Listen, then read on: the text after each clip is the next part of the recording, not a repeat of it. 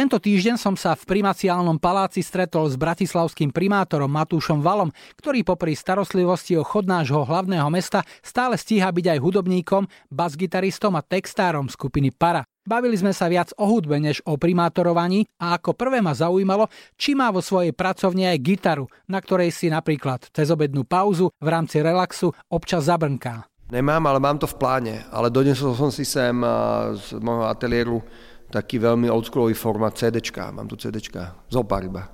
Čo počúvaš? Vzbavoval som sa zo svojej zbierky CDčok, lebo nemala kde byť postupne, tak som si tam vybral úplne, že moje best of.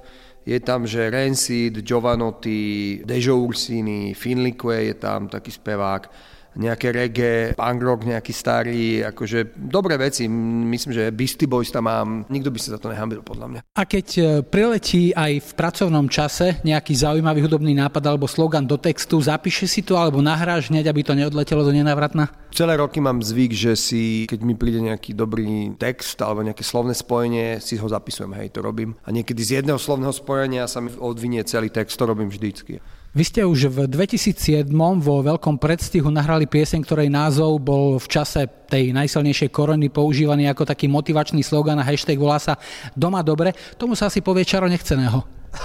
Áno, tak Doma dobre je... Mali sme veľa rôznych asociácií s touto pesničkou Čaronechceného a v tomto prípade to bolo akože s covidom, ale musím povedať, že my sme túto pesničku hrali aj vo väzení, väzňom a tam mi to bolo blbé a dokonca sme to hrali aj na takom festivale pre ľudí bez domova a tam to je fakt, že Čaronechceného niekedy je to také, ale aj nepríjemné. Opatrenia sa už pomaly uvoľňujú. Čo to znamená pre kapelu? Už ste sa stretli v skúšobni? Mali ste čas? Keďže Lásky má tento týždeň 40, tak sa určite stretneme. Mali sme zoomové meetingy, akože porady, čo už samotná porada našej skupiny je úplná vec, kde 2 hodiny sa bavíme o veciach, ktoré nikam nesmerujú a musím povedať, že na meste som si zvykol teraz sa baviť veľmi k veci, aby to niekam smerovalo a zistil som, že napríklad, keď máme paráckú poradu, tak ľudia mi skáču do rečí. To som si odvykol. Na meste mi tak hovorím, chalani, ja som si zvykol, že nikto mi neskáče do rečí. On je, že zabudni na to, že buď ticho.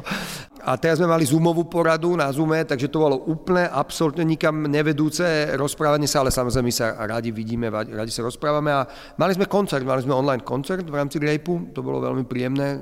Malo nejakých 100 000 ľudí to videlo na konci a tešíme sa na leto a tešíme sa, že nejaké aspoň malé akcie zahráme. Vraví sa, že každý z nás získal počas toho, čo bol zavretý doma, nejakú novú skúsenosť. Čo to bolo v tvojom prípade?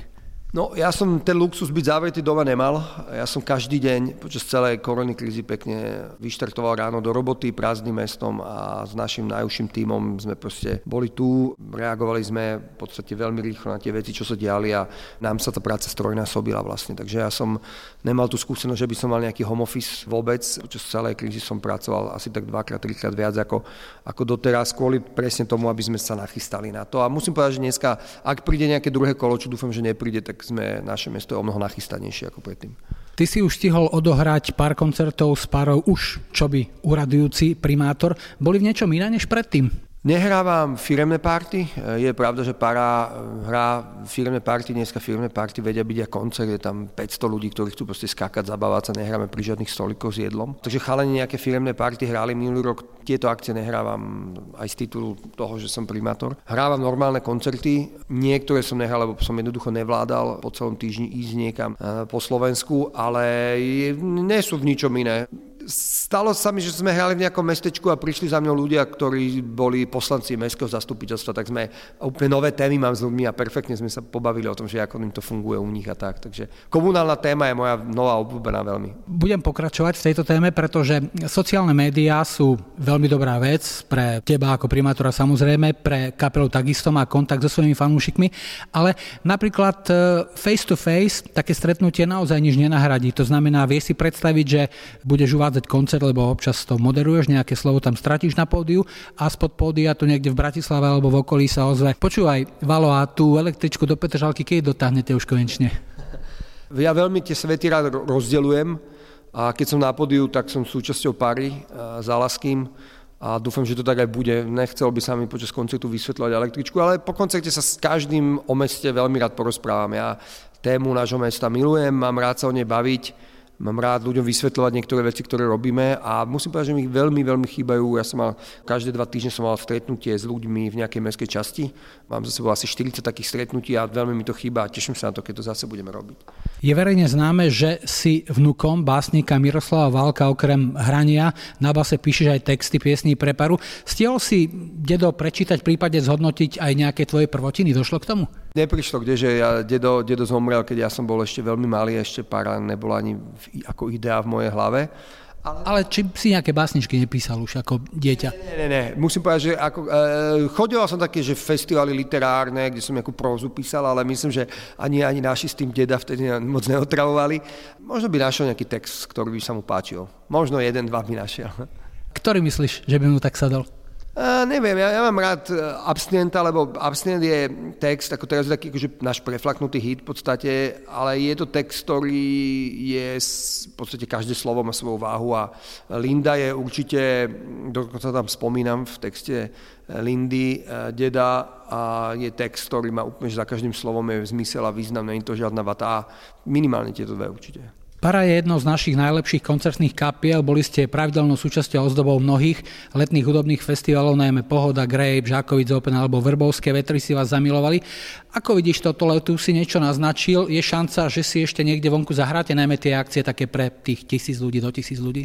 Aj sme boli nachystaní, že budeme hrať na nejakých festivaloch, ktoré nebudú veľké, kde do tej 1000 prídu tí ľudia, to znamená, že niektoré... A cítime, že organizátori ako vidia toto leto ako šancu, že okamžite sa vrátiť k tej hudbe a že ľudia sú aj nažavení na to. Budeme hrať Vrbovské vetry, to bude nejaká menšia edícia a budeme hrať aj nejaké 2-3 festivály, ktoré proste budú menšie. Ja pevne verím, že organizátori to vymyslia tak, aby boli dodržané všetky pravidlá. Ako si po zasadnutí na primátorskú stoličku zvykol na stratu súkromia? Para nikdy netočala z každého kúta, viac menej si mohol užívať anonymitu, čo sa ale určite zásadne zmenilo. Musím povedať, že zásadne sa to zmenilo. Keď sme robili nejaké prieskumy, keď som chystal kampaň na primátora, tak dajme tomu, že z nejakej fokus skupiny 8 opýtaných, 8 poznalo Paru a 8 z nich nevedelo, kto je Matúš Valo. Tvár Pary je lásky, on je o mnoho vtipnejší ako ja a o mnoho väčší, naozaj, možno nie kapelník, ale totálne ten líder tej skupiny na tom pódiu a úplne fantastický a musím povedať, že výrazne som stratil súkromie tým, že som sa stal primátorom a ja som dosť aktívny na sociálnych sieťach, som aktívny aj v médiách, lebo potrebujem vysvetľovať ľuďom, čo sa deje s našim mestom. Nie je to niečo, čo ja vyhľadávam vôbec. Na druhej strane, keď idem po ulici a chodím po ulici veľmi často pešo, tak som rád, že ľudia vidia, že toto je náš primátor a niekto ma aj zastaví, niekto mi povie, že sa mu niečo páčilo, niekto sa ma niečo spýta. A to je moja predstava, akože som tu na to, aby som v podstate slúžil ľuďom, oni ma platia zo svojich daní a nemám byť niekto neznámy, niekde schovaný. Mám byť niekto, koho v kľude stretnú v meste. Na záver ešte 2 osobnejšie otázky. Si abstinent? Som abstinent celoživotný, presne tak. Ale určite bolo x pokusov, keď sa ťa pokúšali zlomiť. U mňa to není vôbec o tom, že ja som nikdy nezačal piť. U mňa to je taká úplne že prirodzená vec. Nesom smutný, že nepijem. Vôbec je mi to úplne jedno. Ani z toho nerobím nejakú svoju cnosť alebo nejakú pozitívnu vec. Beriem to ako úplne normálna vec. Nikdy som nezačal piť, takže ani nemám nejakú námahu nepiť. Myslím si, že postupne budem moderne nepiť. Ja si to myslím. Aj keď je to absurdné, že to poviem na Slovensku, ale poznám veľa ľudí, ktorí prepadli čaru nepitia a majú viac energie, viac nápadov a si to celkom užívajú. A to, že je lepšie udrieť ako utiec, si naozaj poradil tvoj múdry otec? Určite áno. Aj keď on je najväčší, on v živote nikoho neudrel, je najväčší mierumilovný diplomat celoživotný. O niečom takomto sme sa bavili, ale možno to není ani akože udreť. Udreť je už také akože príliš za tým, ale postaviť sa. Nebyť ticho. To je dôležité. Tak som to myslel skoro, že nebyť ticho.